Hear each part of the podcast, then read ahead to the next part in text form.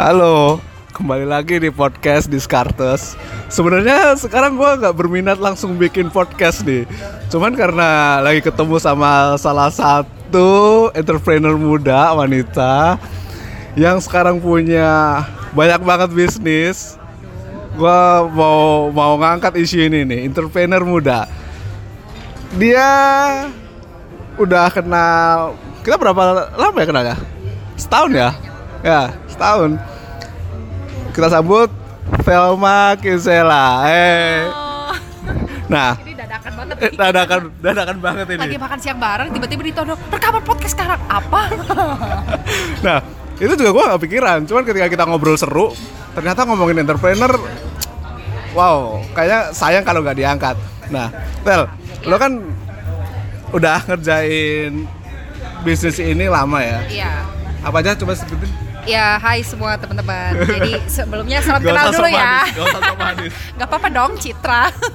Jadi uh, aku emang sekarang lagi running lokal brand bikinan aku sendiri namanya Emigo, Instagramnya Emigo Store. Nanti teman-teman cek ya. Terus aku juga ada menjalankan beauty center. Beauty center ini kita ada berbagai macam service nih, Kakanda kayak ada LS extension, nail art, cewek-cewek yang denger podcast ini segera mampir ya. Namanya Jewel Beauty. Itu udah berjalan tiga tahun sejak aku kuliah. Emigo juga sih udah dari sejak aku kuliah sih Kakanda. Oke. Nah, terus yang ketiga, recently baru-baru ini kita baru launching brand sepatu namanya Love Daniel. Hmm. Nah, itu sebenarnya yang brand sepatu ini juga tiba-tiba sih ada opportunity datang, ya udahlah la- masih bisa dikerjain, ya udah kita kerjain bareng gitu. Hmm. Terus terakhir yang gua denger lo bikin apa itu Jewel Beauty ya? Ya. Itu udah buka di Pondok Indah ya? Di mana aja store-nya? Eh, kalau Jewel Beauty sih sekarang kita udah ada empat cabang. Wow. Eh, ada di Alam Sutra, di Bekasi, Wow. di Bandung sama yang kemarin nih baru aja buka di Kakanda awal Februari itu di Pondok Indah. Oh wow. Ya. Jadi kalau kalian teman-teman ada yang mau buka lagi nih, silahkan kontak dia ya. Karena ada opportunity untuk bikin franchise ya di sini ya. Iya, iya, bisa, bisa. Ah, jadi ada kemungkinan untuk bikin franchise buat teman-teman yang mau buka di bisnis beauty. Nah, Telma, salah satu salah satu isu entrepreneur sekarang itu kan masalah karyawan dan Iya. lo udah obrolin tadi di sama gua nih. Coba ceritain sekarang. Apa di karyawan? Iya, soal karyawan soal masalah yang paling sering dihadapin oleh teman-teman yang baru buka uh, bisnis. Iya, eh, memang. Tapi ini aku akan sharing dari segi eh, bisnis yang UKM lah ya, Kakanda Iya, iya, ya. Eh, I know kita pasti juga bisa relate. Kayak kita tuh nyadar kita bukan jenis bisnis yang benar-benar udah gede banget. Hmm. Atau tapi kita juga dibilang dibilang tuh ya baru mulai sih Kakanda. Namanya kita baru mulai, pasti kita tuh sebenarnya clueless dengan apa yang kita lakukan. Hmm. Gitu. Kayak aku sendiri kan sebenarnya bahkan bukan backgroundnya fashion business. Aku bahkan nggak ngerti fashion dulunya sama sekali Hmm. bahkan untuk mendesain aja tuh nggak ngerti tapi kan learning by doing ya gitu. Apalagi beauty. Ya aku anaknya tomboy banget dulu. Tapi bisa kecemplungnya di sini sekarang beauty gitu kan. Jadi memang semuanya belajar. Uh, dan memang jadi entrepreneur itu kan tidak lepas dari belajar. Terus Yes. terus belajar setiap harinya.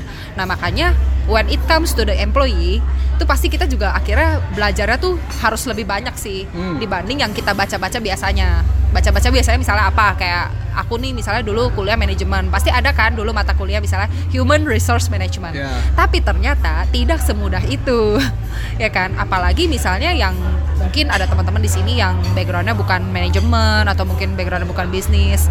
Kan nggak yang segampang itu untuk bisa mengerti ya kan? That's why kita sebenarnya menurut aku sih kalau baru mulai kita harus perkaya diri sendiri dulu sih belajar dulu yang banyak gitu. Kayaknya juga kurang bijak kalau misalnya kita baru mulai bisnis kita langsung udah expect return yang eh, signifikan atau Hmm. mungkin balik modal gitu. Kayaknya menurut aku itu agak kurang bijaksana. Oke. mungkin bisa tapi in the long term itu em, menurutku sih kurang long lasting gitu Kakanda Oke. karena menurutku ya harus dari foundernya sendiri dari leadernya sendiri itu yang juga kita eh, menguasai ilmu kita dulu, menguasai bidang kita. Kayak misalnya nih Kakanda, Kakanda kan bergelut di bidang finance, ya kan? Kenapa sih orang mau denger Kakanda? Pasti kan karena orang tahu, oh Kakanda tuh you know everything about finance gitu.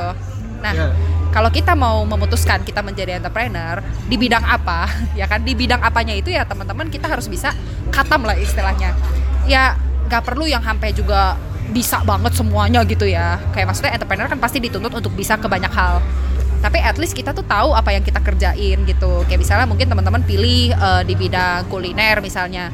Ya masa sih eh, buta banget soal rasa gitu kan? Kayaknya agak agak kurang cocok juga kalau kita berbisnis di dunia kuliner tapi kayaknya rasa aja kok kurang gitu kayak misalnya orang mungkin ngajak ngomong tentang rasa atau kayak tentang menu baru atau kayak apa sih yang lagi hit sekarang mungkin boba atau apa pun itu tapi kayak nggak connect juga Hmm, ya. kayaknya kurang gitu kakanda Betul banget. Karena kalau gue lihat sekarang ya banyak banget orang bikin company, bikin bisnis, jadi entrepreneur gitu kan.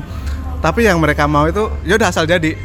Ya kan? Iya, iya. Asal jadi gue nggak usah ngapa-ngapain deh, yang penting ntar gue punya karyawan bagus terus jadilah itu barang kan nggak nggak semudah itu. Oh, I see. Ini good point sih Kakanda sebenarnya. Karena aku cukup sering dengar kayak maksudnya kalau jadi entrepreneur kan bisa banyak waktu nih. Nanti pokoknya gue cuman cari aja employee yang bagus-bagus, gue hire. Terus ya udah deh, gue bisa santai-santai. Nah ini tuh sering banget sih kakanda aku dengar. Hmm. Memang dulu kalau kita dengar iya sih, bener sih. Tapi coba deh kalau misalnya udah dijalanin ya kakanda kayak sekarang kan ini berarti aku udah kurang lebih 4 4 5 tahun lah berarti kan. Em, hiring employee itu gak segampang itu.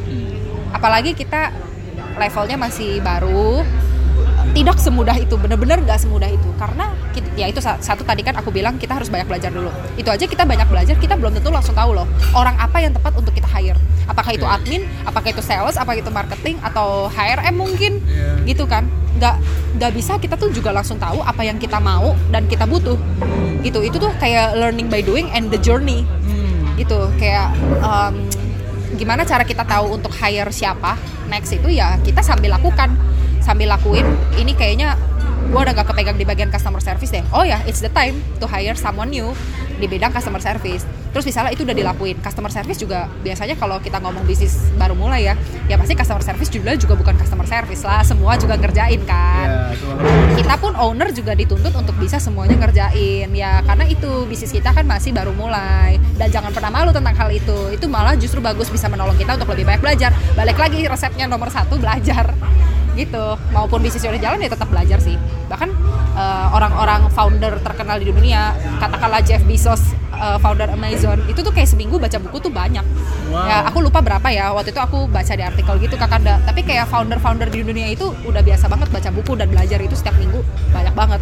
Padahal udah level sekelas mereka gitu Iya, ya. iya, iya, betul. apalagi kita kan masih peak betul. banget. Nah jadi nomor satu tadi belajar yang kedua kalau misalnya kita mau hire employee ya itu susahnya karena kita masih baru kita juga harus learning by doing sama sambil dilihat gitu loh kakanda jangan tiba-tiba langsung kayak customer service perlu sales perlu marketing perlu. Takutnya kan tiba-tiba cash flow kamu ngadet ya kan misalnya bulan depan gitu kan katakanlah bisnis bulan ini lagi cuan ya Ya, kan? ya. tapi minggu depan atau bulan depan aduh tiba-tiba kok salesnya turun. Tapi kamu terlanjur udah punya tiga karyawan kamu tuh nggak siap menghadapi itu. Padahal kita itu sebagai entrepreneur kita harus bisa mitigasi resiko. Jadi aku nggak mau bilang kayak entrepreneur itu wah selalu penuh dengan resiko. Ya memang itu selalu penuh dengan resiko. Tapi kan kita selalu harus mitigasi resiko. Mitigasi resiko tuh apa? Kita tahu resikonya akan ada apa, cara kita penanggulangannya gimana. Kalau itu terjadi kita mau gimana, tapi kalau nggak terjadi kita mau gimana gitu loh kakanda. Iya. Kalau tahu Peter sekarang dibandingkan Oh, iya kita ketemu Kliennya Andika Diskartes. dibandingkan tahun lalu kita ketemu. Nah, makanya teman-teman jadilah klien Andika Diskartes ya. Oke, Telma. Ah. Sekarang masih soal karyawan karena jarang banget orang ngobrolin ini. Sebenarnya kalau di entrepreneur itu kan ya kayak yang pernah kamu punya gitu. Turnover-nya lumayan tinggi kan. Iya. Ada yang mendadak tiba-tiba, aduh, gue mau resign ah atau tiba-tiba mendadak hilang tanpa omongan gitu kan. Ya, So, gimana kamu nanganinya selama ini? ya. eh, aku juga udah lumayan beberapa ngalamin sih kakanda. Eh, eh. Banyak alasan ya Ya. resign itu. Eh, ada yang hilang tiba-tiba tadi kakanda bilang itu ada juga kabur juga ada, penipuan juga ada. Aku udah pernah ngalamin. Wow. yang eh, ya keluar karena alasan tertentu yang logis juga banyak sih. Kayak misalnya hamil atau mungkin mau pindah ikut suami. Aduh Oke. itu udah sering banget lah ya kakanda nah caranya gimana? Caranya sih ya pertama em, memang kita ada teknis kayak surat perjanjian kan biasanya. Tapi balik lagi sih kakanda kalau kita bisnisnya masih kecil juga kadang-kadang udah surat perjanjian pun ya nggak bisa segampang itu sih. Bahkan ditahan bahkan ijazahnya. iya kalau kata orang-orang kan kenapa nggak tahan ijazah aja gitu kan tapi kan nggak semua orang juga mau ditahan ijazahnya gitu. Jadi emang hal itu tuh kayaknya akan selalu ada terus sih kakanda jadi cara aku biasanya ya di step awal hiring itu kita benar-benar harus melihat benar-benar ke kandidat karyawan kita itu sih kakanda jangan sampai kita salah hiring. Karena kalau misalnya salah hiring itu a very big cost for our business. Karena eh, namanya salah hiring itu ya kayak kita tuh kan bertanggung jawab sama hidup karyawan kita ya. Kalau kita salah hiring kita tuh em, jadi cost be- beban berat banget buat kita karena dia tuh nggak produktif di bisnis kita. Ibarat kayak misalnya nih kita hire customer service. Ya. ya kan? Kita cuma kayak ngelihatnya di awal dia oh kayaknya orangnya sabar atau kayak orangnya kayaknya boleh juga nih ramah. Tapi ternyata pas kejadian di kerja ya nih kadang-kadang makanya ya teman-teman kayak kita pas hiring itu interview keren nih ceritanya. Kandidatnya ya. kan ya iyalah semua orang pas interview. Ya ini truth ya the Ya, truth. ya, ya. kayak orang pas interview pasti menampilkan sisi terbaik dong tapi di tes nih misalnya tiga bulan gitu kan tiga bulan kerja. Em, performance-nya ya masih bagus sih tapi kan masih tiga bulan. Coba udah enam bulan atau udah setahun bisa aja menurun. Ya nah makanya kita harus benar-benar ngelihat orang itu dari jauh sih kakanda caranya gimana ya kita bisa lihat karakter dia. Dari hal-hal kecil juga ya misalnya cara dia mungkin bahasa tubuhnya atau ya banyak lah teknik-teknik hiring itu kan bisa teman-teman pelajari juga sih kalau baca-baca buku tentang HRM tapi ya cara pertama dari awal ketemu itu gimana orangnya? Jadi kamu udah menguasai teknik untuk menganalisis orang ya? ya belum juga sih kakanda tapi ya lumayan lah. Oke oke. at least ada gambaran. Aku nggak bilang aku juga udah expert atau udah jago banget gitu. Cuman dari yang biasanya selama ini aku lakuin ya aku stepnya pertama memang try to look deeper into the heart ya. Hmm. kayak orang tuh kalau misalnya ngomong kan bisa kelihatan loh teman-teman. Intention dia apa.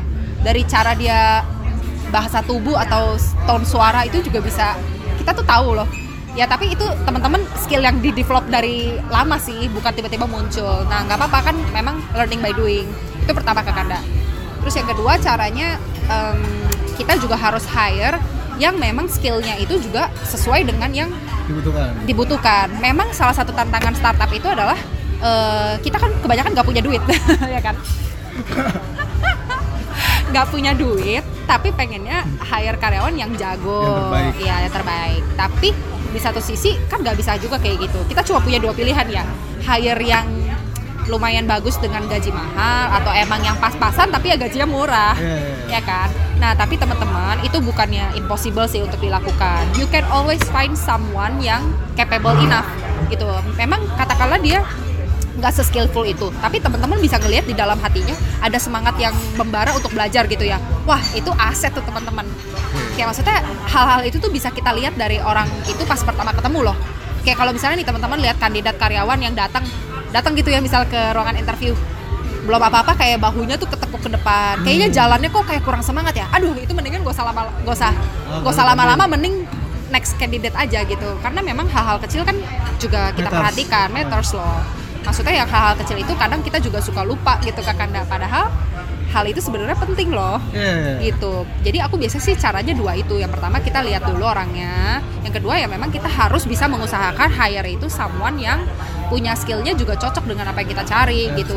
Jangan terlalu kita juga kayak mau hemat-hemat banget, tapi akhirnya juga akhirnya kita boncos juga gitu kan. Karena aku udah mengalami nih, jadi makanya bisa sharing. Oke. Soalnya aku dulu juga kayak gitu kakanda aku pikir ya udahlah karena aku dulu belum punya uang kan cash flow-nya juga belum bener. Jadi ya udah deh aku cari aja karyawan yang siapa aja deh yang mau kerja yang lulusan eh, ini aja deh apa aja. Yang penting kan nanti aku ajarin caranya Ternyata sabar. bermasalah. Ternyata bermasalah juga karena ya karakter juga penting kakanda ya kan? Kayak karakter cara dia bekerja sama kita gimana cara dia memperlakukan orang lain. Itu kan banyak banget caranya bisa dites. Memang sih banyak juga yang nggak bisa tahu pas di awal. Kayak harus dijalanin dulu gitu ya kakanda tapi ya nggak apa-apa teman-teman. Nggak usah terlalu takut. Yang penting tetap dicoba tetap tetap kitanya juga sebagai leader harus belajar terus supaya kita tuh bisa membina karyawan-karyawan kita tuh lebih lebih baik gitu Hmm. kakanda That's good. Terakhir nih Tel. Di antara tiga bisnis kamu, ya kan? Yang di bisnis fashion sama beauty, yang mana yang paling oke dan paling bermasalah? paling oke masalah kayaknya dua-duanya deh kakanda Oke semua dan bermasalah semua. Iya, namanya bisnis tuh pasti em, semuanya ada masalahnya Susah. masing-masing. Susah. I'm not gonna say it's easy. Hmm. Memang bisnis itu susah. Karena kalau misalnya nggak susah, semua orang bisnis dong. Iya, betul sekali. Itu poinnya ya. Iya, eh, soalnya gini teman-teman. Maksudnya ini aku sharing bukannya bermaksud em, kayak bilang entrepreneur tuh susah banget atau sesuatu hal yang membanggakan. Enggak juga. Kayak maksudnya aku di sini sharing aja. Iya, sharing. Kayak ih. Maklum ya teman-teman ini kakaknya tuh suka usil emang orangnya. Eh, tadi sampai marah.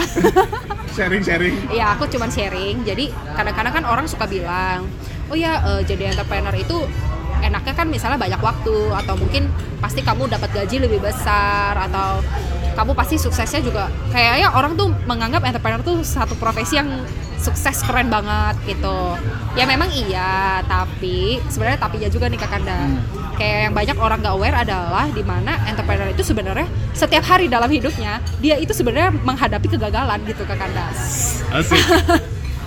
maksudnya ke- kegagalan apa? Kegagalan itu bukannya kayak hasil akhir bisnisnya gagal sih bukan. Tapi lebih ke ya kayak teknis-teknis gitu. Kayak semata misalnya nih kayak karyawan kita mungkin kok dibilangin nggak mau nurut misalnya. Itu kita sebagai leader kan kita juga bisa ngerasa ya kayak Yes. aduh apa gua gagal ya membina dia?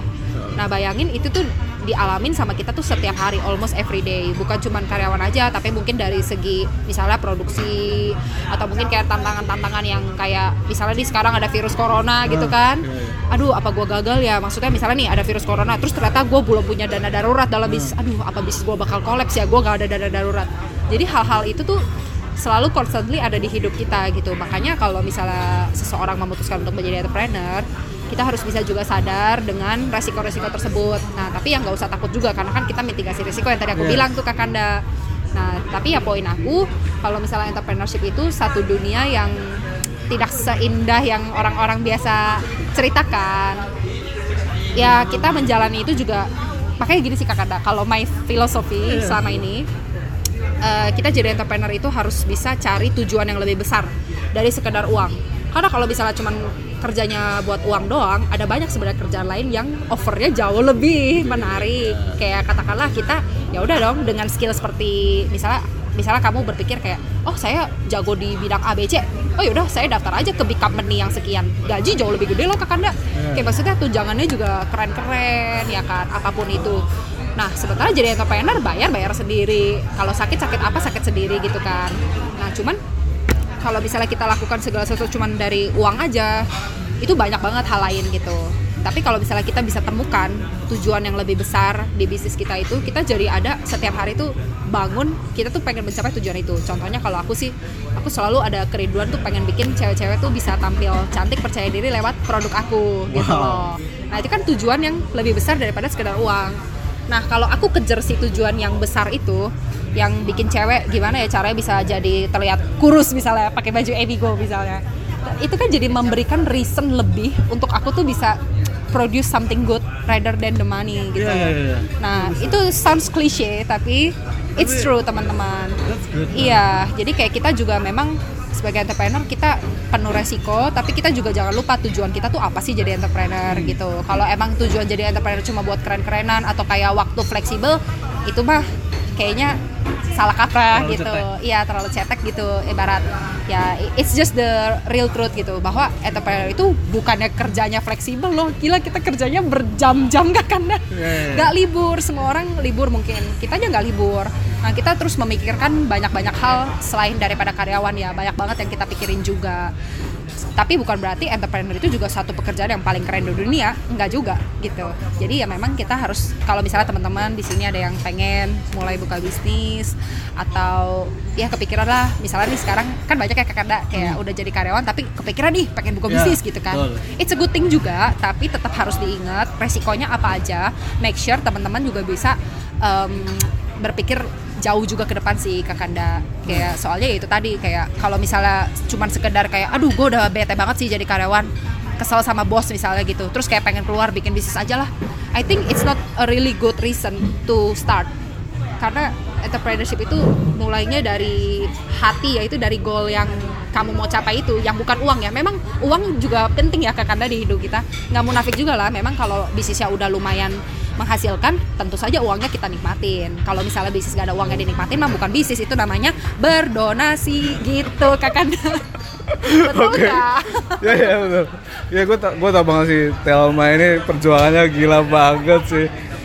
Hampir nggak ada waktu istirahat. Even pernah suatu saat dia ke mau ke Thailand terus dia Oh, iya? kontak gue karena ada masalah di bisnisnya. Jadi nggak ada cerita orang entrepreneur itu cuman gara-gara waktu yang fleksibel karena gua tahu entrepreneur entrepreneur yang sukses mereka tuh mengorbankan banyak banget waktunya lebih dari 8 jam sehari even malam pun kadang-kadang masih dipikirin gimana caranya ngebayar karyawan besok lah, Ya, gimana THR cara jualan. Iya bentar lagi THR, itu bener banget. Jadi teman-teman semuanya siapa pun yang mau jadi entrepreneur, siap-siap mau itu lahir batin kayak orang mau merit, siap-siap uangnya, siap-siap mentalnya, semuanya. Jangan asal-asalan, jangan setengah-setengah gitu Yeah, ya. because it's gonna be tough. Ya, it's gonna be deal. Sure, it's gonna be tough. Tapi ya bukan mustahil ya Kakanda. Iya, iya, ya. bukan mustahil. Makanya itu sih Kakanda yang jadi drive kita paling kencang adalah tujuannya itu yang harus lebih besar. Karena Betul. kalau misalnya tujuan kita lebih besar, kita ada satu hal yang pengen kita capai selain dari uang itu. Jadi kayak yang susah-susah itu, yang berat-berat itu, kayaknya tuh bisa dipatahkan sama kita punya will, Hmm. kita punya strong will itu kayak niat gua untuk bikin cewek Indonesia lebih cantik itu lebih kuat daripada em, keinginan gua untuk bisa kalah sama eh, keadaan-keadaan Keadaan, ini gitu iya. loh Kakanda. Jadi memang kita sebagai entrepreneur juga kita punya mental harus kuat ya. Nggak bisa juga kayak ada masalah dikit kita aduh apa emang gua nggak cocok Iya. jadi entrepreneur ya. Ya I've been there juga. Kayak aku mikir emang gue cocok ya jadi entrepreneur kayaknya enggak deh. Tapi tapi ya keinget lagi sama sama tujuan di Goals. awal ya kan. Aduh, tapi kan emang ini impian saya, pengen bikin baju, pengen bikin eh, servis kecantikan demi cewek-cewek bisa cantik gitu. Ya udahlah, udah mulai juga. Masa mundur sih udah setengah jalan. Nah, Yoi. gitu Kakanda. Oke, thank you ya Telma ya. Thank you Kakanda. Thank you teman-teman. Itu obrolan gua sama Telma yang nggak sengaja gara-gara makan siang. Makanya ada sedikit background yang menarik di sini gitu kan. Oke, sampai jumpa lagi di podcast Discartes episode selanjutnya. Bye-bye. Bye. Udah.